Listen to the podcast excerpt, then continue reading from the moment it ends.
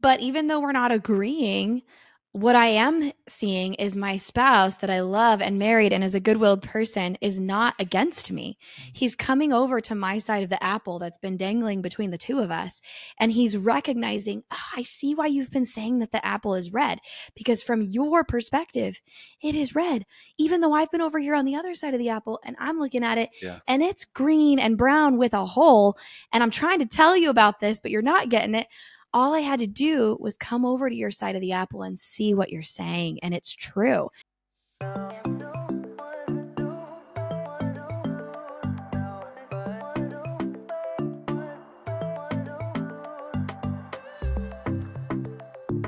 Hey there, I'm Ryan Franklin, and I would love for you to join me every week as we explore leadership topics that'll help you get the clarity needed to move your church or organization forward.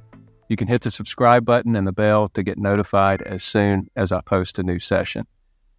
And as I interact with Christian leaders every week, one thing is really clear. Christian leaders are wasting a ton of time trying to grow themselves because they have no plan. And this stifles their growth and ultimately the growth of their church or organization. This was me just a few years ago. My growth plan was based on whatever happened to accidentally land in my inbox or whatever book was at the top of the business development list at the time. And that left me floundering and wasting time and energy that I didn't have to give. And leadership growth, it doesn't have to be that way. The Christian Leader Blueprint is a framework with four pillars within it. We work to establish a better rhythm of life, to see ourselves more clearly, to leverage our strengths, and to build more productive relationships. And if you systematically work through these four pillars, you will have a proven plan that will help you maximize your effectiveness as a leader. And ultimately, it'll just help you crush the results of your organization. I've got a book coming out in just a few weeks on August the 3rd. But if you want to check out the model before you buy the book, you can download the Christian Leader Blueprint short guide that's available on my website for free. You heard that right. It's free. So don't delay. If you want to maximize your growth and effectiveness as a leader, just hit the pause button on this podcast and go to ChristianLeaderMadeSimple.com to get the Christian Leader Blueprint short guide right now. And without any further delay, let's get to our session. I'm really excited today to have on the podcast some new friends of mine, Adam and Karissa King. And I want to start by telling you a little bit about them and what they do. Adam and Karissa have been working together as a coach therapist team since 2011. And through their very successful company, Dear Younger, Dear Young Married Couples, they have a pretty significant vision to help couples in a variety of ways. They have a counseling practice in the capital city of California, but they serve couples all over the world through online marriage counseling and events and podcasting and they're currently working toward the vision of building the world's largest network of couples retreat centers. And I really love the way that they put that God sized dream vision out there. Adam and Karissa are both very well educated with master's degrees and certifications of, of all sorts. And Karissa also has a PhD in theology, which is very impressive.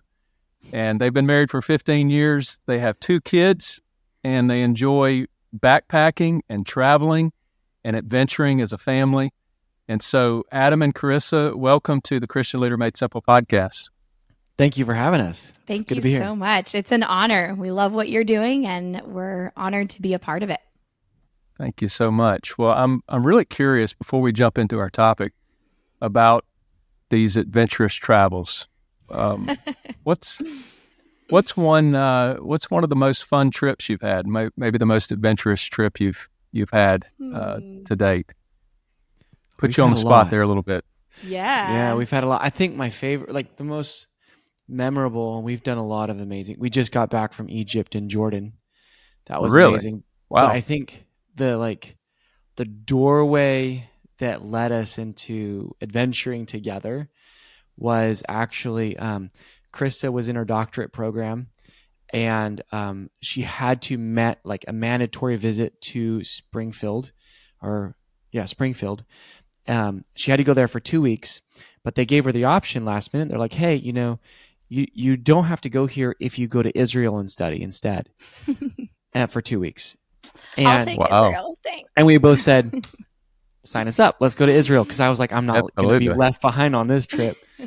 and so it was, uh, we're getting prepared for it. We're, you know, getting everything, you know, in line. And then they reached out and said, I'm so sorry, but that trip was canceled. We were like heartbroken. And they said, well, Wow. but there is another trip that is going to go for a month to Israel, um, uh, actually Israel and Jordan, and they said we will, you know, give you that trip for the cost of the two week vacation. Wow. Vacation. And we said Study trip. so it was a study trip, and um, it was incredible. We were with some of the top archaeologists in Israel, um, and it was fascinating the the things that we learned and just all what we were exposed to really opened our eyes and changed the way we read the Bible now. Yeah, I would agree with you that that was an incredible adventure and also a doorway that got us adventuring more. Um, I think a more recent trip that was one of my favorites was to Sicily.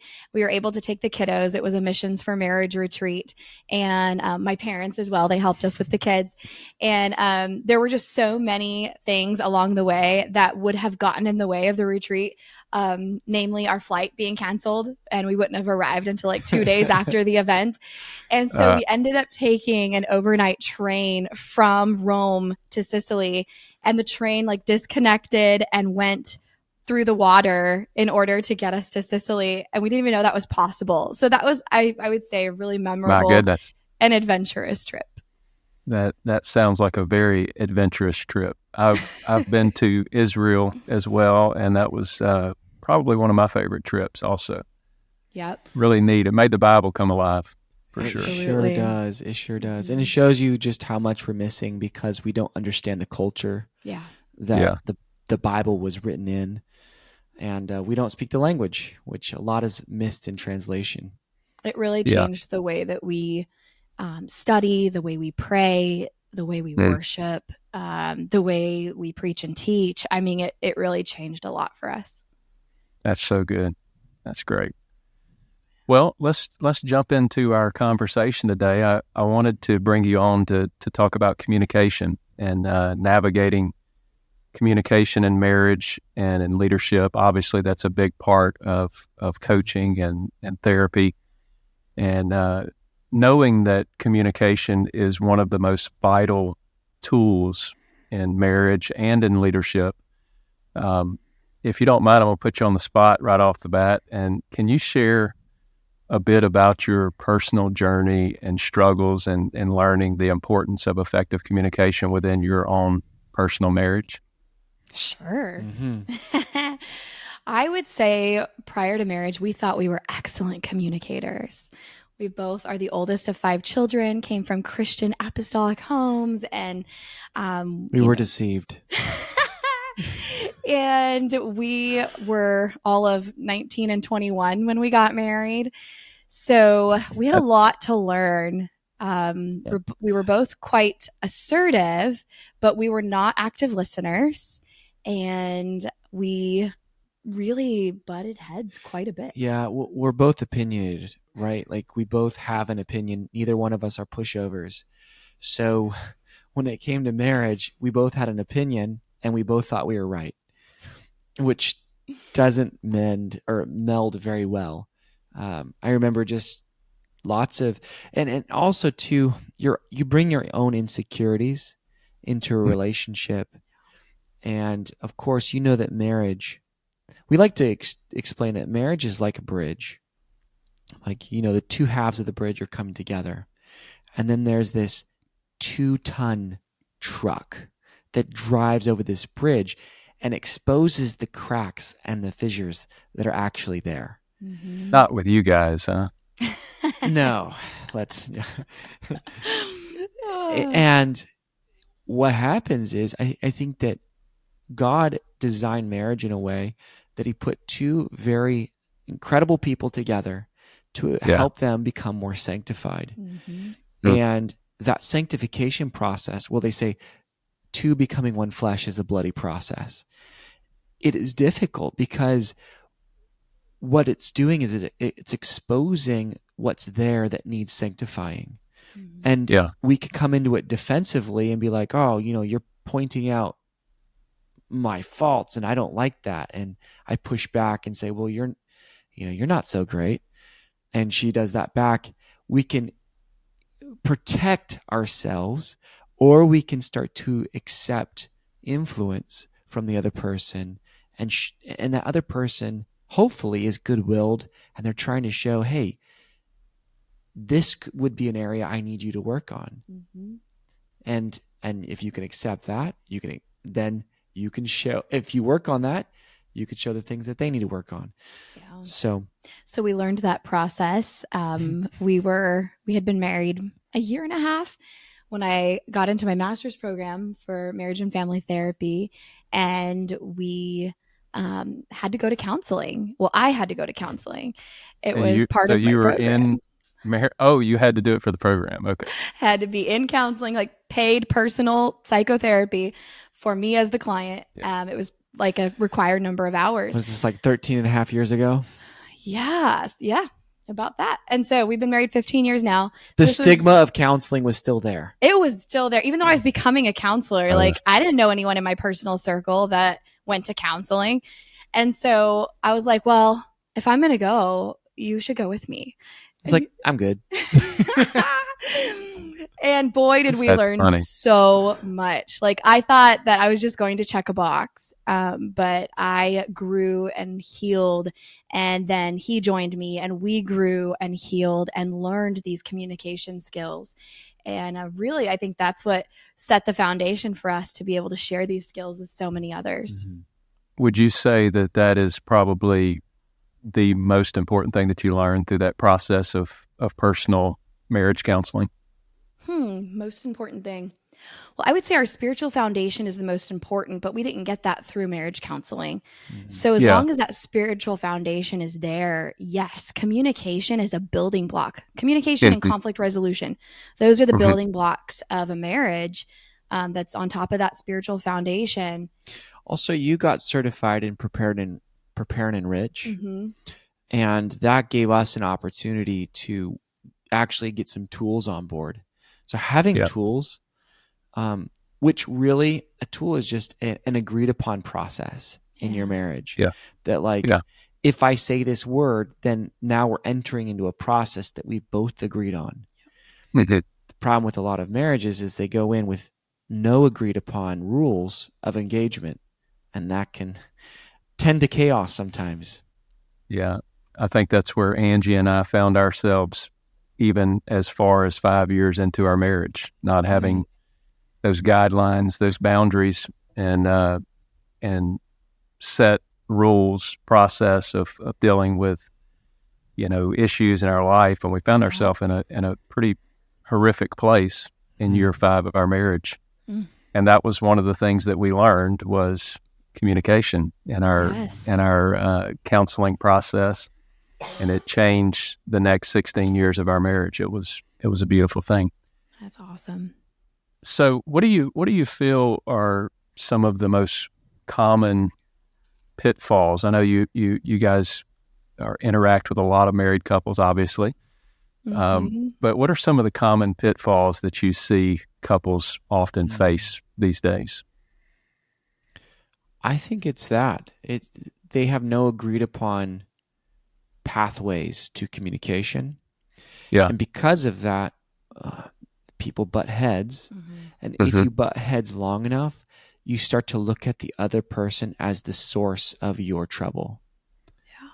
And really, marriage is supposed to expose the problems so that you can correct them in Mhm. you, which would give the other space space for them to Not correct me, my, my spouse, right? right. A- And so I think this is why marriage counseling is so important is that it Yeah. helps you slow down and gets a mediator in there with you to point Mhm. out, hey, did you hear what she just now said? You know, she wants what Yeah. you want. So why is this happening? You know, and getting people to talk about it in a Mhm. safe place. So I, I think developing that confidence and a safe place to begin to communicate is like the one of the first steps that we try to achieve in counseling. I would Yes, say it- another pitfall is that people go into communication seeking to Hmm. be understood instead of seeking to understand. Yes. And when we're seeking to be understood, it can often feel like you versus me. Yeah. When in reality, we're on the same team. We're going for the same thing here. Yeah. So let me seek Yeah. to understand you. And even if I still think I'm right or my way is better, I can actually come alongside you and see your perspective. And that's good communication. Yeah, seeking a win-win situation versus I'm going to win Mhm. and I'm going to prove myself Yes. Mhm. So- super important. I'm sure everybody's kind of listening right now and thinking, oh, this is so cliche. But the thing is, is it works. yeah. Um, It works. there's it really several, does. It does, but we we're looking for that new shiny thing, Mhm. and if people slow down, and we can give you a couple. You want a couple of tools? Yeah, that'd be awesome. Okay, here's a tool. Why not? We did, kind of talked about it, Let's but do it. we'll see. So a fabulous tool that we've um, adapted. It, it goes like this. Um, I think Prepare and Enrich, Gottman, uh, Harville Hendrix, they all have kind of a similar dialogue, but it, it will sound kind of like this. And this is how my wife and I go about communicating. I can give you some examples. But um, actually, so we were traveling from North Carolina to South Carolina. We had a long trip and we had some things that were both bugging us. And here we go. This there's this temptation to like want to be understood before you understand. And so we started communicating and it was kind of going back and forth, back and forth like a ping pong match.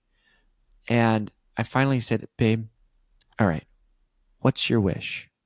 And so this is this is called a, the wish list.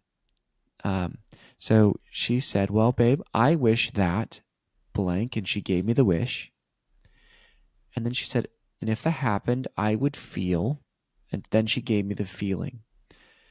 Uh, That right there is a wonderful way of communicating what you want. Generally, couples start off communicating from the criticism. Here's what I'm not getting. Here's what I don't like. Here's how you're screwing everything up. Instead, if we go from the wish, it's so much more palatable for me to take in and to receive influence. That's very inside good. myself. And then my job was to actively listen back. Sound like, okay, babe, well, I heard you say you wish that blank. And if that happened, you would feel blank. Did I get that? And then she responded yes or no. And then I uh, often ask, is there anything more that you want to share about that? I'm giving her the complete liberty to share her feelings uncontested. Yeah. I'm not trying to you know, push my opinion or reject her wish, wish. There's nothing really there that I can disagree with. Well, you're and she's approaching it from a positive standpoint. Right. Mhm. There's nothing. There's nothing to be defensive over.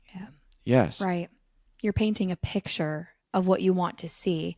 And so if your spouse hasn't seen this picture, you've got to paint it really clearly for them.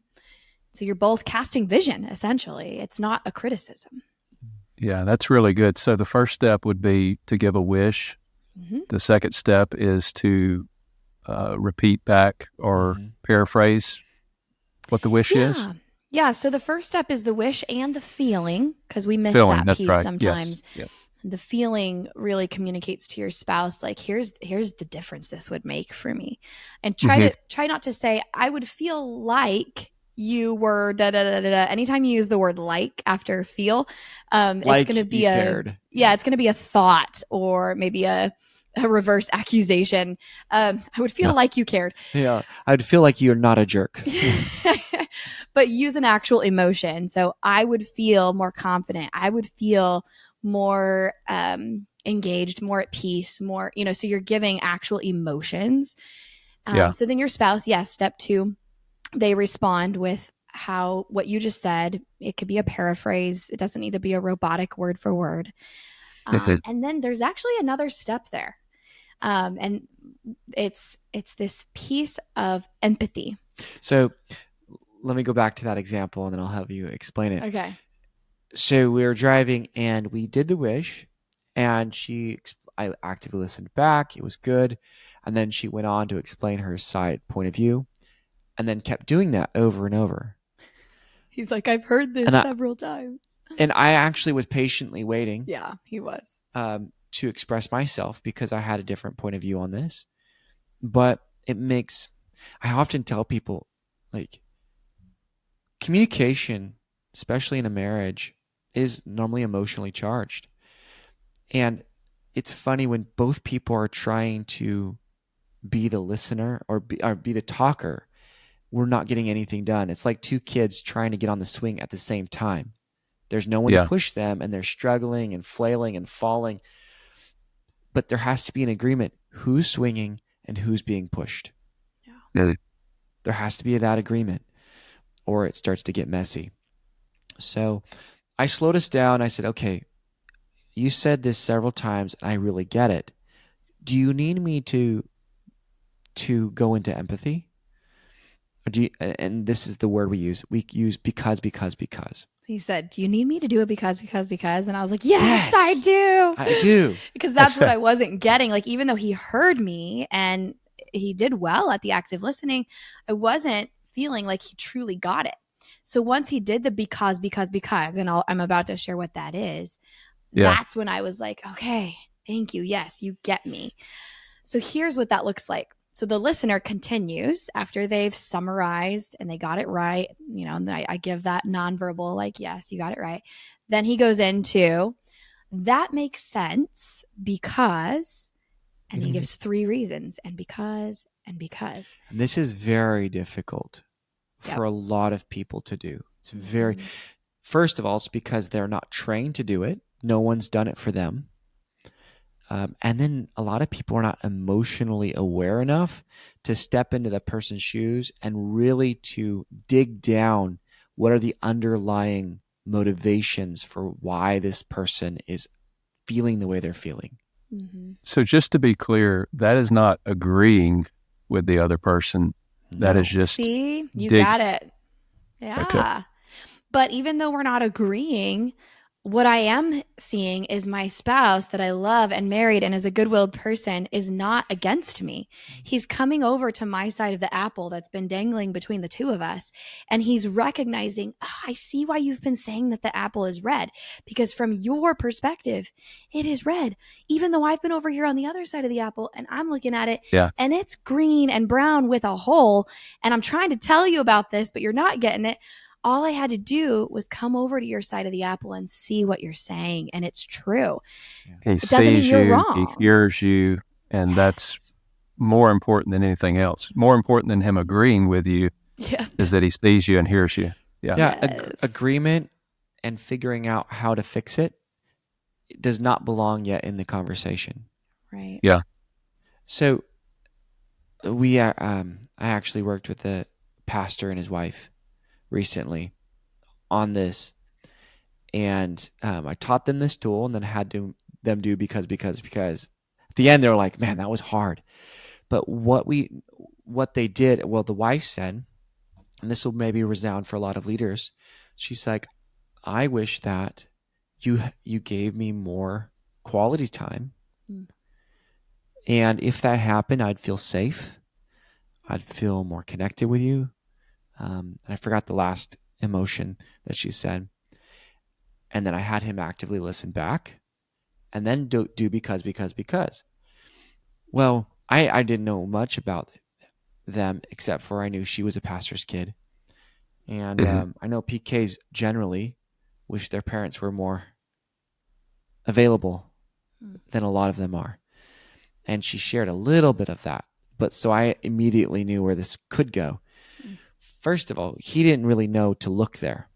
So he kind of gave a well you just want me around so we could connect and be connected and you know he's kind of like you know very surface like obviously. And then i said could you please connect this because because because pull from her childhood.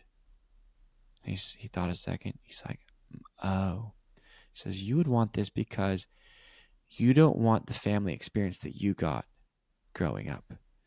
You want to make sure that I'm always going to be around and I'm always going to be father, but also caring for you in the way that you need and to, to have you as a priority Mm. so that there isn't damage done later.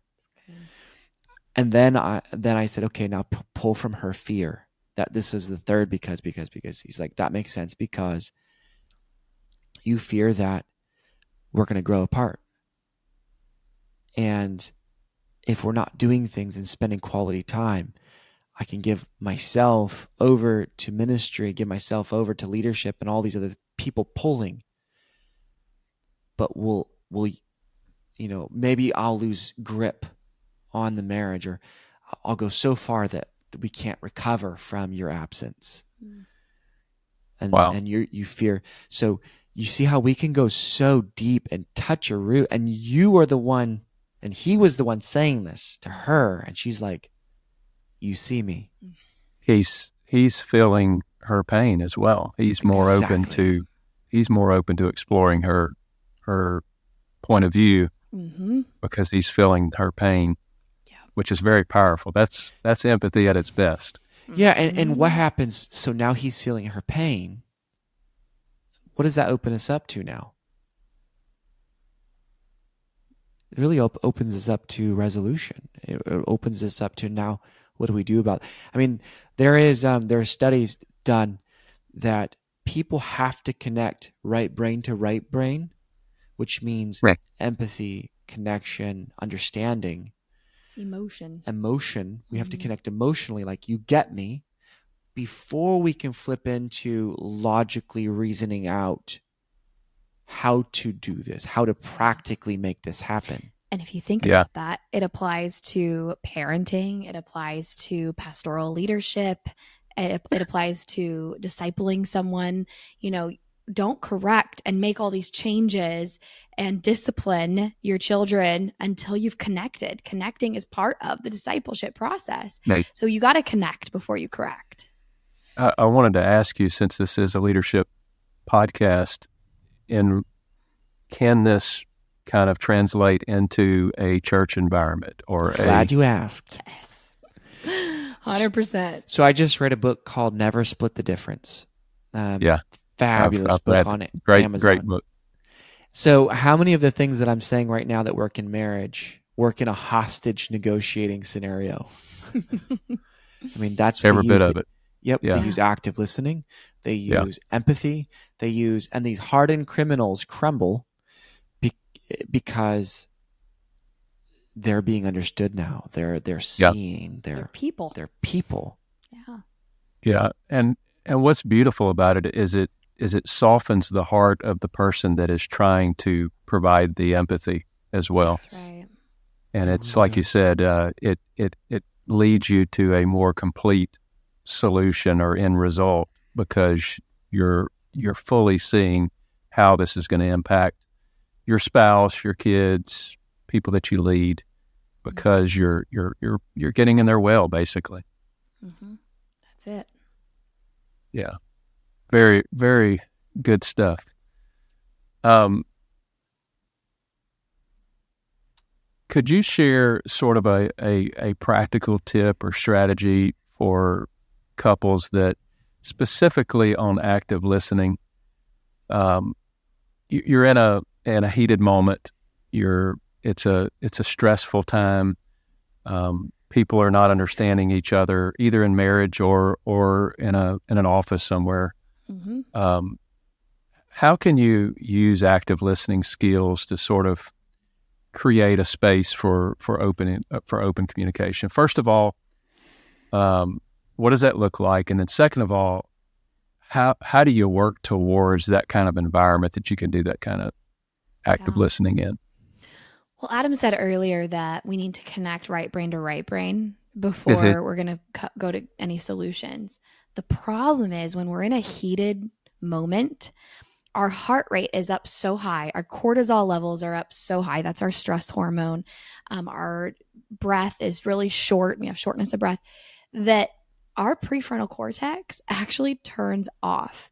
And the front part of your right brain is where all that empathy and decision making and um, strategy and rational, that rational part of your spouse or that loved one that you really like about them, that's all gone. Yeah. So, and it doesn't take much to get your heart rate above 100 beats per minute. And, and once it's there, prefrontal cortex is off. So you're Yeah. really not going to accomplish much if we if you try to stay in this vein even if you're trying to use some active listening skills like the what we just taught that's a great one for um you know trying to engage someone but it's really not going to work if if their prefrontal cortex is turned off Great their point. brain is literally flooded and they're in fight or flight so if you if you're watching this you can think of it like a wrist you know a, a fist here and the front of your brain is right here and um, you have your brain stem which is right here and in the middle right here is this little part called your amygdala. And your amygdala is like a fire alarm. And when your prefrontal cortex turns off it's like you flip your lid and that little fire alarm says ding ding ding ding we're not safe something's wrong. And your amygdala and your brainstem do all of the thinking for you. So all this rational part of you and your ability to empathize and connect it's gone. Your lid is flipped and Yeah. so once you're in fight or flight you have to recognize that space is needed so if you're in a business setting you're in a church leadership setting you're in a parenting or a marriage setting and that person's lid is flipped, even if yours is not, you've got to be able to call a timeout. You have to call a breather. Of course, the problem with the way most people call a breather is that they just leave, right? I'm, I'm getting some space. I'm taking a Just, walk just detach. detach, right? And then Yeah. that other person's feeling abandoned, like, why don't you care? We need to solve this. And that also is not great. So, what do we do? You have to call the timeout at the same time as you call the time in. So, here's what that would look like Babe, I'm feeling really overwhelmed right now. I know what you're saying is important and I want to hear you, but I am not capable of hearing you right now. I need some space. I'm going to go take a walk for 20 minutes. And when I come back, can we try to resolve this together? So the 20 minute thing, that was me calling the time in. Yeah. So he knows. Do you find that there's a specific time uh, amount of time that that usually people will? What's the neuroscience behind that? Is there is Yes. 20 minutes it? you need at least 20 minutes. At least. At Okay. least. Yeah. Is there anything core- wrong with saying, uh, you know, by seven o'clock tonight, we're going to come together and talk about It's this perfect. particular thing? You could do Okay. that. Mhm. Yeah, we often do an after. Yep. So we say after church or after we put the kids down or after work. Um, Yeah. After dinner. Just because our, our life is more fluid and we we're ruled by the clock, but we're also flexible. Um, Yeah. So But what doesn't work is like storming outside and then coming back in to solve it two minutes later. it becomes it becomes a power f- a power play at that Yeah. point, right? I'm going to Exactly. control you in the situation, and the person rejects that. yeah. There's no there's no chance in engaging in active listening until that 20 minutes is up. Yeah. Exactly. And then during that 20 minute timeout, while your heart rate's coming down and your cortisol levels are flushed, your cortisol is flushing out of your system, that's a time to go into empathy. Don't sit there and scroll social media or, you know, try to distract yourself. Do something like a walk or dishes that allows you to put yourself in their shoes and do Yeah. that because, because, because on your own before you ever get to them. So when you come back 20 minutes later, That- you can actually do the because, because, because. That may be another 20 minutes though. You may need 40 minutes to to get there. Yes, you might. And that's why we say at least 20 minutes. Yeah. 20 minimum 20 is the minimum um, generally like if we have a timeout it's not 20 minutes Yeah. We'll usually say after when the kids go to bed or, Yeah. yeah, share a specific. but that's been a really Great. helpful tool in our marriage What I, what I love about this, about you guys speaking these things, is it's a plan. Mhm. If you if you're in the heat of the moment and you don't have a plan, it's not going to go well right because of that fight or flight. But if you have a plan that you can automatically go to, it's it's amazing how much better things will will go. Yeah, you know, it's really interesting too. Um, I was just reading in a book uh, by Bessel van der Kolk. Um, it- it's called "The Body Keeps the Score." Fabulous book for uh, anybody listening that's a leader that wants to understand people and trauma. But th- they were talking about trauma is actually much, much worse, or actually is very prevalent in situations where people are trapped. Mm. Generally, as kids, why trauma? uh, Like when bad things happen, we interpret those things as trauma to our bodies because we Yeah. feel trapped in the situation. We can't remove ourselves. Mm. So think about the the the couple that is talking and stuff, but don't have any way or any boundaries on their arguments or or conversations. They have no out. They have no out. Yeah. This is So essentially, they feel tra- trapped, and they're traumatizing themselves um, in a very you know broad sense to the next argument or to the next conversation that can escalate really quickly because they have no predefined boundaries. We have to have boundaries, and we have to know, hey, I'm safe going into this conversation because I know that we will always come back to it. We'll never get so escalated that we're going to hurt each other or say something that I regret. So that gives you a confidence, and that confidence is so important. It's the confidence that really, like, even though we sometimes get, I wouldn't say get escalated anymore, we can get really Mhm. frustrated, but we don't get crazy escalated. Yeah. Yeah. But it's because we have that confidence of like, we know how and where to to take that that distance. And by the way, um, I've located in my body. So people's like, oh, I'll just know in my mind when we need to take a, a break. So for me, I know I need a break when I start to feel my stomach start to churn. That's the first indication for me that my heart rate's going to start rising very quickly and then I'm going to start getting shortness of breath and getting angry. And for me, it's the heat going up my neck into my face. Like I know it's getting red, and Yeah. I know, like, okay, I need a break. Your body will that's tell you signal, first. and and that's why you guys don't get escalated anymore because you you know, you know Yeah. when it's coming. I- Yeah. I know when it's coming and I know when to okay, I'm starting to get frustrated. I I really become cautious because I love this person I'm sitting next to right now. Mm-hmm. Yeah. I don't want to do anything to harm our relationship because I know I'm frustrated, but I know this will end. That's the confidence part. I know that we'll get through it. So I get Yeah. very cautious and get very caring. And even though I don't feel like it, I will serve her. Uh, Ephesians chapter 5 says that husbands are supposed to love their wives as Christ loved the church and gave himself for her. This is my way of serving my wife.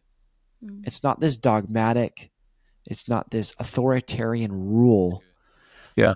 I'm trying to serve my wife in what needs to happen right now. Mm. And let me be the one to lead this. Yeah. And sometimes she does. I'm not saying that. But but often I will try to be the first one. I'm not trying to be the bigger person or whatever. That's not it. That that that would be me being prideful. Right? It's just me obeying what the Bible says in Ephesians 5 and saying, all right, baby, uh, we're both trying to right now give our opinions. I want to hear you out. And that's where I make that choice to step back and to serve my wife and be the first active listener.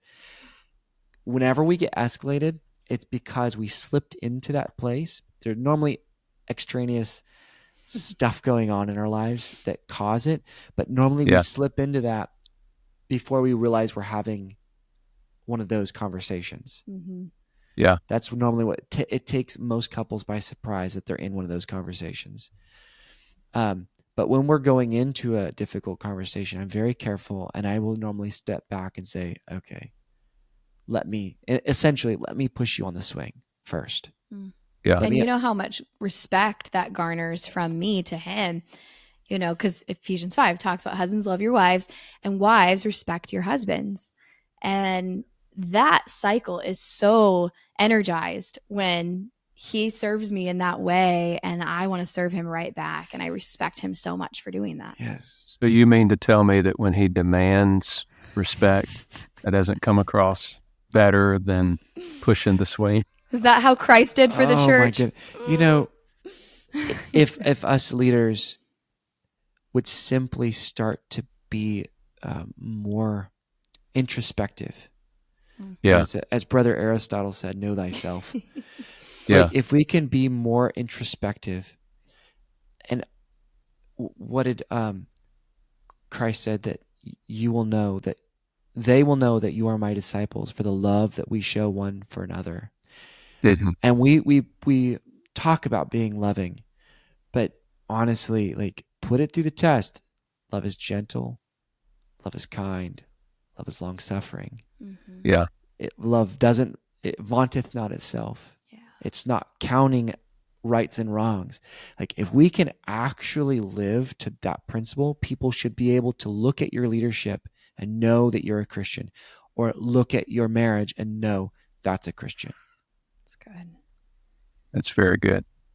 Yeah. Very good. So you mentioned leadership.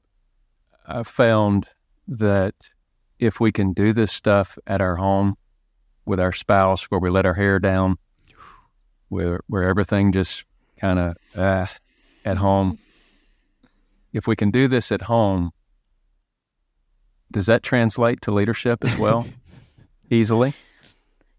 I think that you're much more likely to lead well outside the home if you're leading well in the home. I think the Yeah. opposite is tends to be the focus. People try to Yeah. focus on their leadership skills and their executive business approach without focusing on the home.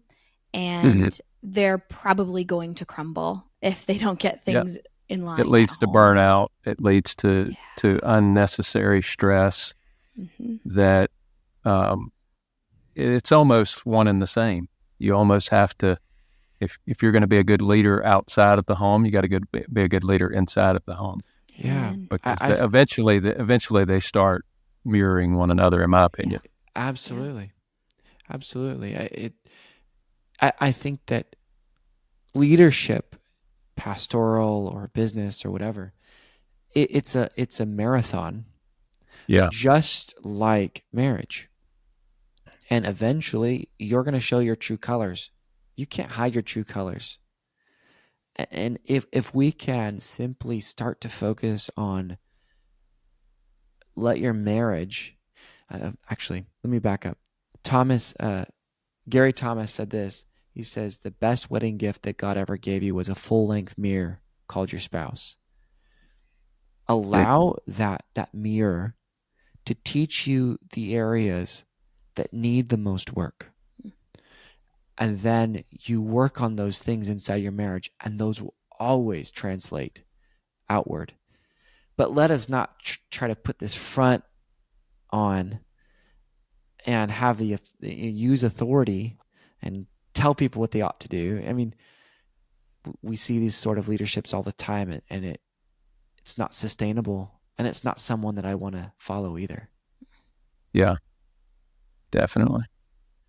So I had all kinds of great questions for you guys, and I feel like that we kind of covered the majority of them in your in your uh, couple of step process.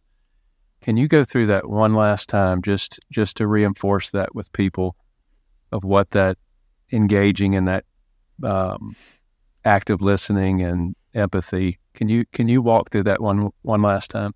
Sure. So, step one, you'll say, I wish that. And if that happened, I would feel. And then your spouse or the other person, the active listener, will summarize what they heard you say. So, you're saying you wish that. And if that happened, you would feel. And then they go into empathy. And that makes sense that you wish that because, and because, and because. And really try to tap in in those becauses, not just to the surface stuff, but tap into their childhood, tap into their fears, Four areas. their values, their unmet needs. Really try to go deeply there. And that's why we do three, because people will say a because, they'll give a reason. And it's like, yeah, that's true, but eh, okay, I don't really feel seen. And so if you can go into the second and the third because, even though it's You're really actually hard, deepening. You're actually deepening each time. That's yeah. it. It's very good. Yeah. Yeah, and and I would put a little addendum on there. Generally, we ask permission because we don't Mm. want to use this as a you know flogging device. um, normally I'll ask something like, "Hey, baby, I have a wish for you. Um, can I share that with you right now?" Good. And sometimes it's not a great time. Uh, and she'll say, "Yes, um, but right now I am in the middle of something. I really want to listen to you, but can we come back to this in like, you know, or I'm finishing this up. Can can you give me ten minutes?" Normally, because I really want her to get it. Yeah. So I'm totally generous on that. Yeah, absolutely, babe. Yeah. So that phrase, I have a wish for you, it's kind of like saying, Hey, I have a hard ball. I'm about to throw it. And I know nobody likes getting a hard ball thrown at their head when they're not looking. So can you put your glove on? Is now a good time for you to put Let's your glove play. on? Let's play catch. yeah. And then it's much more That's- of a yeah. team sport. Yeah, that's very good. Asking for permission is is significant. Well, as we as we wrap up, uh, before I give you my last question that I ask everyone, uh, is there any good resources? I know you named a, a, a couple, Adam. Is there any other resources that you would recommend in regards to communication for for people? Yes. Yeah, our podcast, um, Dear Young Married Couple.com is our. Glad- um, Glad you website. mentioned that. Yeah. Yeah, I mean, we also developed resources for couples, dating engaged and married couples, um, called our conversation cards. And Yes. we have a card deck called Foundations, and it's all about building those foundations in your marriage, um, namely communication. And so each card has a question for you to ask each other, but at the bottom of that card is a tool or a statistic or studies show um, or a quote that really like hones in on what we're talking about here mainly tools though you're going to see a lot of tools that you can use in your marriage after you, you're going through these questions in the card deck So these tool these card decks will sort of give you, uh, I guess, something to circle around and try some of these things that you were talking about today, right? Mhm. right Yep. Yeah. We just got Good. a. We just got a. Uh, somebody DM'd us and said, "We just got your cards and we did a 17 hour drive and we only got through three cards because they they talked nearly the whole time. They're just designed to bring up some of the areas. So there are three decks, actually four decks. We have foundations, which is the communication, sexpectations. It's exactly what you think it is, and it's only for married couples Um, it's realizations, You, which you don't do that at the office, right? not recommended. Not recommended. We have uh, realizations, which all is all about you individually, like past, present, future. you could where- play that as a game like how well do you know your spouse see Yeah. who knows each other better and that's a lot of fun. And then our other one is for families. It's actually called having the talks. Yeah, because one talk is just not enough. We focused on did you have the talk growing up? Did you? Well, first of all, 50 something percent of Christians have not had the talk, but even the talk itself, you know, I would say 20 something around 27% um, had the talk, and then that's all. Everything else was you just awkward and silent and sex is bad. And so um, it's a very small percentage, usually less than 10% of Christian people grew up with the narrative that sex is a good gift to be celebrated in the covenant of marriage and it's okay that we talk about it. Um, and so that's our goal with having the talks, which is a card deck for parents and their children. Um, it's a sex ed deck, if you will, but it covers so much more than just sex ed. That's so good to cover those hard issues that most people avoid. Yeah. Glad- That the world's covering very well right now. That is, and that is so true. That is so true. We won't go down that road, but we we, we could say a lot about that. We could. For So- sure. the final question: What's one thing, and and I don't, maybe both of you can answer this possibly, but uh, Okay. uh, I've never interviewed two two people at one time, so this is my first time. Uh, but what's one thing that you wish you could tell your younger self? I'd love to hear from both of you. Hmm. Dear younger me, seek to not only love your spouse and those around you, but seek to know them, seek to understand them. Life will go so much better. Hmm. That's good. That's a good leadership principle there as well. Yes. Yeah. I would say, dear younger self, um, within relationship, work on your being present. And through being present, allow yourself to become emotionally intelligent. Because it's in relationship that life is most rich. Just seek to like be with people and to truly enjoy their presence, enjoy who they are and where you are, and um, and enjoy it. Take it in. Be grateful, thankful. Yeah, emotional intelligence makes such a, a huge difference in our lives. Understanding ourselves and and understanding others. It's critical Huge. for relationship. It's critical. Well, Adam and Karissa, this has been a wonderful conversation, and I just want to thank you so much for for giving us, my, me, and our audience your time today. It's been such a pleasure to have you on the show. Um, if people want to connect with you in, in in some way, where can they find you online? Where can they get these resources from? DearYoungMarriedCouple.com. You can find all that stuff, but we're on pretty Okay. much all social media, podcast, YouTube, Instagram, Amazon. Amazon. Yeah. Well, I will uh, put links to your website. Uh, if you're okay, I'll even put your phone number for those Sure. that may may be seeking counseling or, or whatever. Yeah. Uh, your links to your card decks, I'll put all of that on the on the show Thank you. notes. Absolutely. Well, and thank So- you for allowing us and the honor to be with you. yes. Thank you so yes. much. Yes. Yes. Absolutely. Thank you. So this concludes our show today. And if you're a new listener, be sure to subscribe wherever you listen to audio podcast or on YouTube. Also, it would just make my day if you'd take a minute to rate the show and write a review on Apple Podcast or wherever you listen.